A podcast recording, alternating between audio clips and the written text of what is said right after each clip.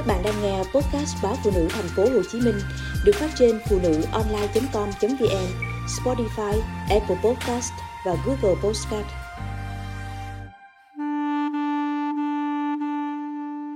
Đường về nhà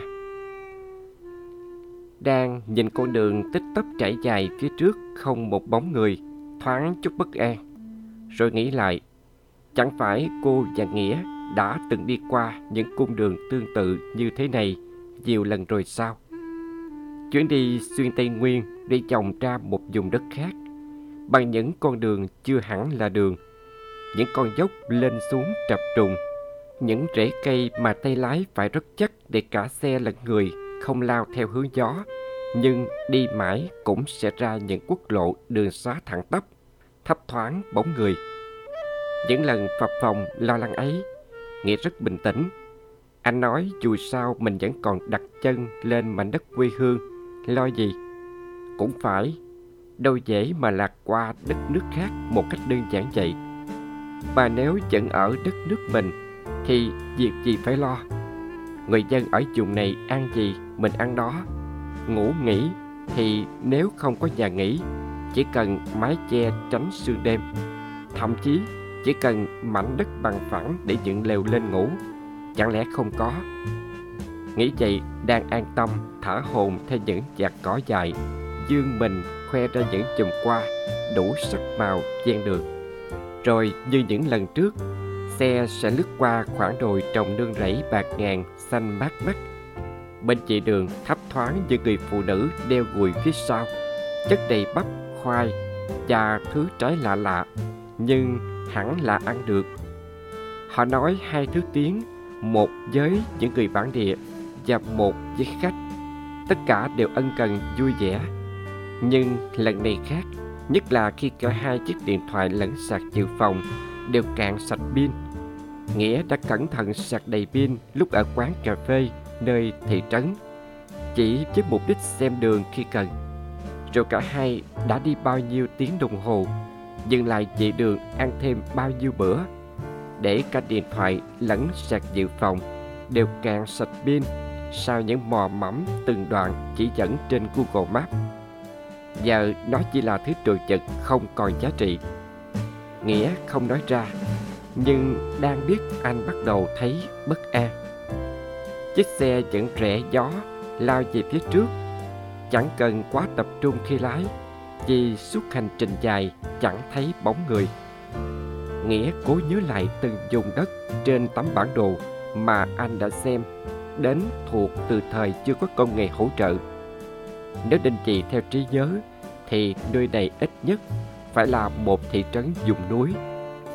Nghĩa đã đi lạc ở đoạn đường nào? Giờ phải làm sao?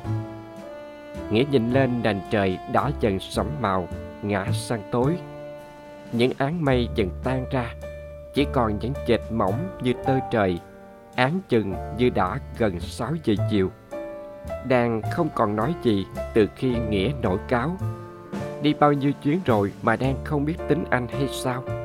Nhưng đang cũng hiểu, hiếm hoi những lúc anh nổi cáo như vậy cũng là khi anh có những bấn loạn nhẹ bên trong. Cả hai người thường bất đồng ở điểm đó.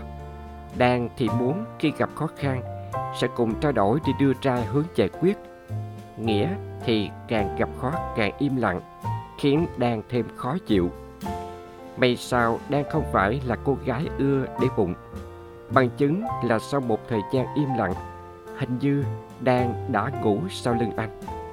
Thỉnh thoảng, Nghĩa phải buông một bên tay lái, coi duỗi những ngón tay để biết chúng còn cảm giác nhưng đến khi cả hai mắt nghĩa sụp xuống, thì anh biết mình không thể đi thêm được nữa.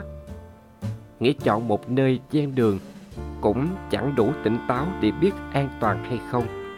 Anh căng lều, chỉ cần ngã lưng là giấc ngủ ập đến.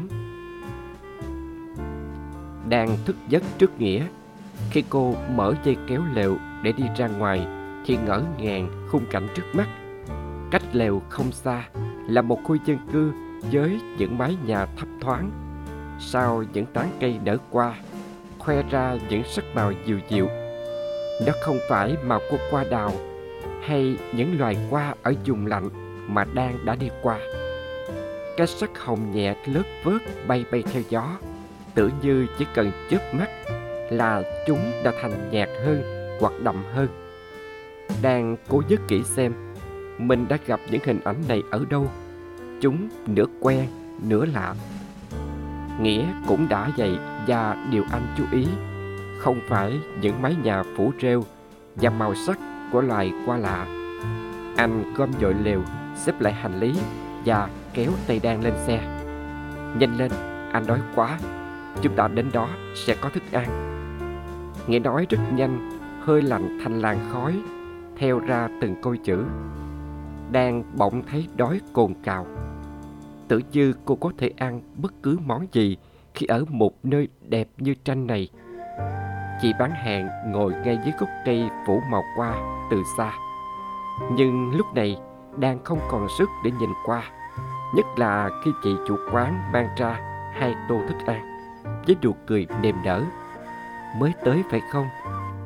Đang hơi khựng lại là tới đâu? Đang đặt nghe câu hỏi, nhưng việc quan trọng lúc này là bỏ thứ gì đó vào bụng. Đang và Nghĩa ăn ngấu nghiến tô thức ăn còn nóng hổi. Không thể biết đó là món gì.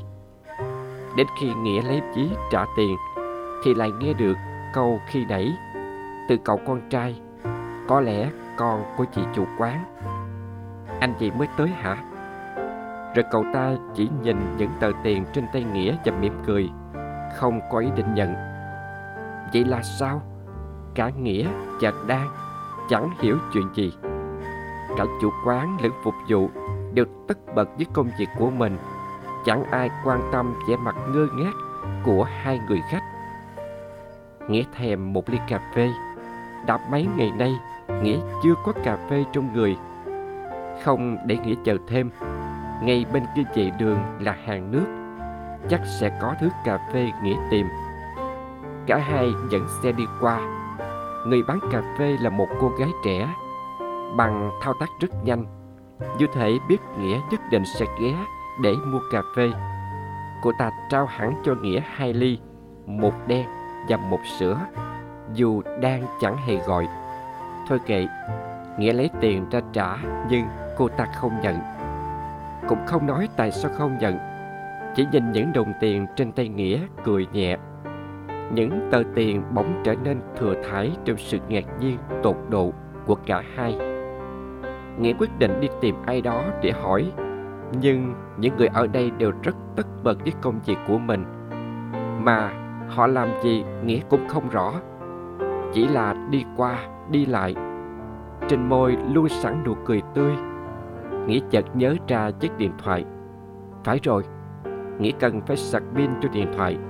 Mọi thắc mắc của Nghĩa đều có thể giải quyết từ chiếc điện thoại, Nhưng sạc ở đâu?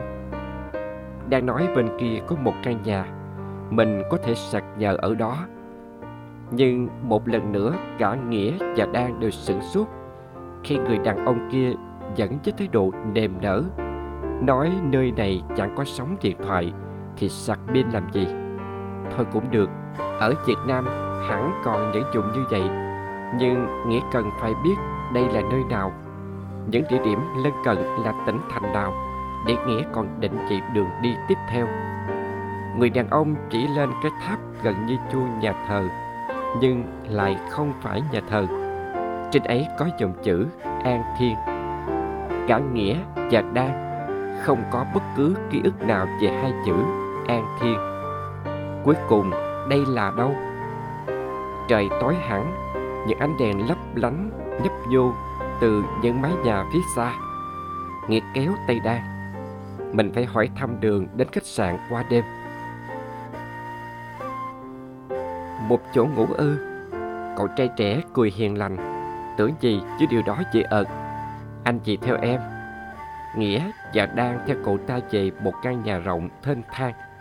Tuyệt nhiên không treo bảng khách sạn hay nhà nghỉ nhưng phòng rất sạch sẽ tươm tất như thể chờ sẵn khách tới ở trước sân nhà có nhóm củi đã chụm lửa cùng mấy cái ghế gỗ có để sẵn bình trà chi tiết ấy thu hút cả hai người hơn là tấm mền mềm mịn thơm mùi thảo mộc trong căn phòng gỗ ấm áp kia. Khi thấy Nghĩa và đang ra ngồi cạnh ánh lửa bập bùng, chàng trai trẻ bước tới nói trong nhà có ít thứ nướng ăn được. Cả Nghĩa và Đan không nghĩ đến thức ăn trong lúc này. Nghĩa nhã nhặn kéo ghế mời cậu ta ngồi nói chuyện. Chàng trai với khuôn mặt sáng vui vẻ ngồi xuống. Dường như không để Nghĩa thắc mắc, chàng trai chậm rãi nói bất cứ ai đến đây cũng sẽ bỏ lại phía sau tất cả nên nó còn có tên là dùng đất mới chắc chưa ai nói với anh chị điều này bỏ lại tất cả dạ tất cả. Chỉ cần anh chị đồng ý, thì nói với bất cứ ai ở nơi này, họ sẽ dắt anh chị bước qua cánh cửa lạc quên ở phía kia. Chàng trai chỉ về nơi tháp cao có chữ an thiên. Khi đó cuộc sống mới sẽ bắt đầu với anh chị.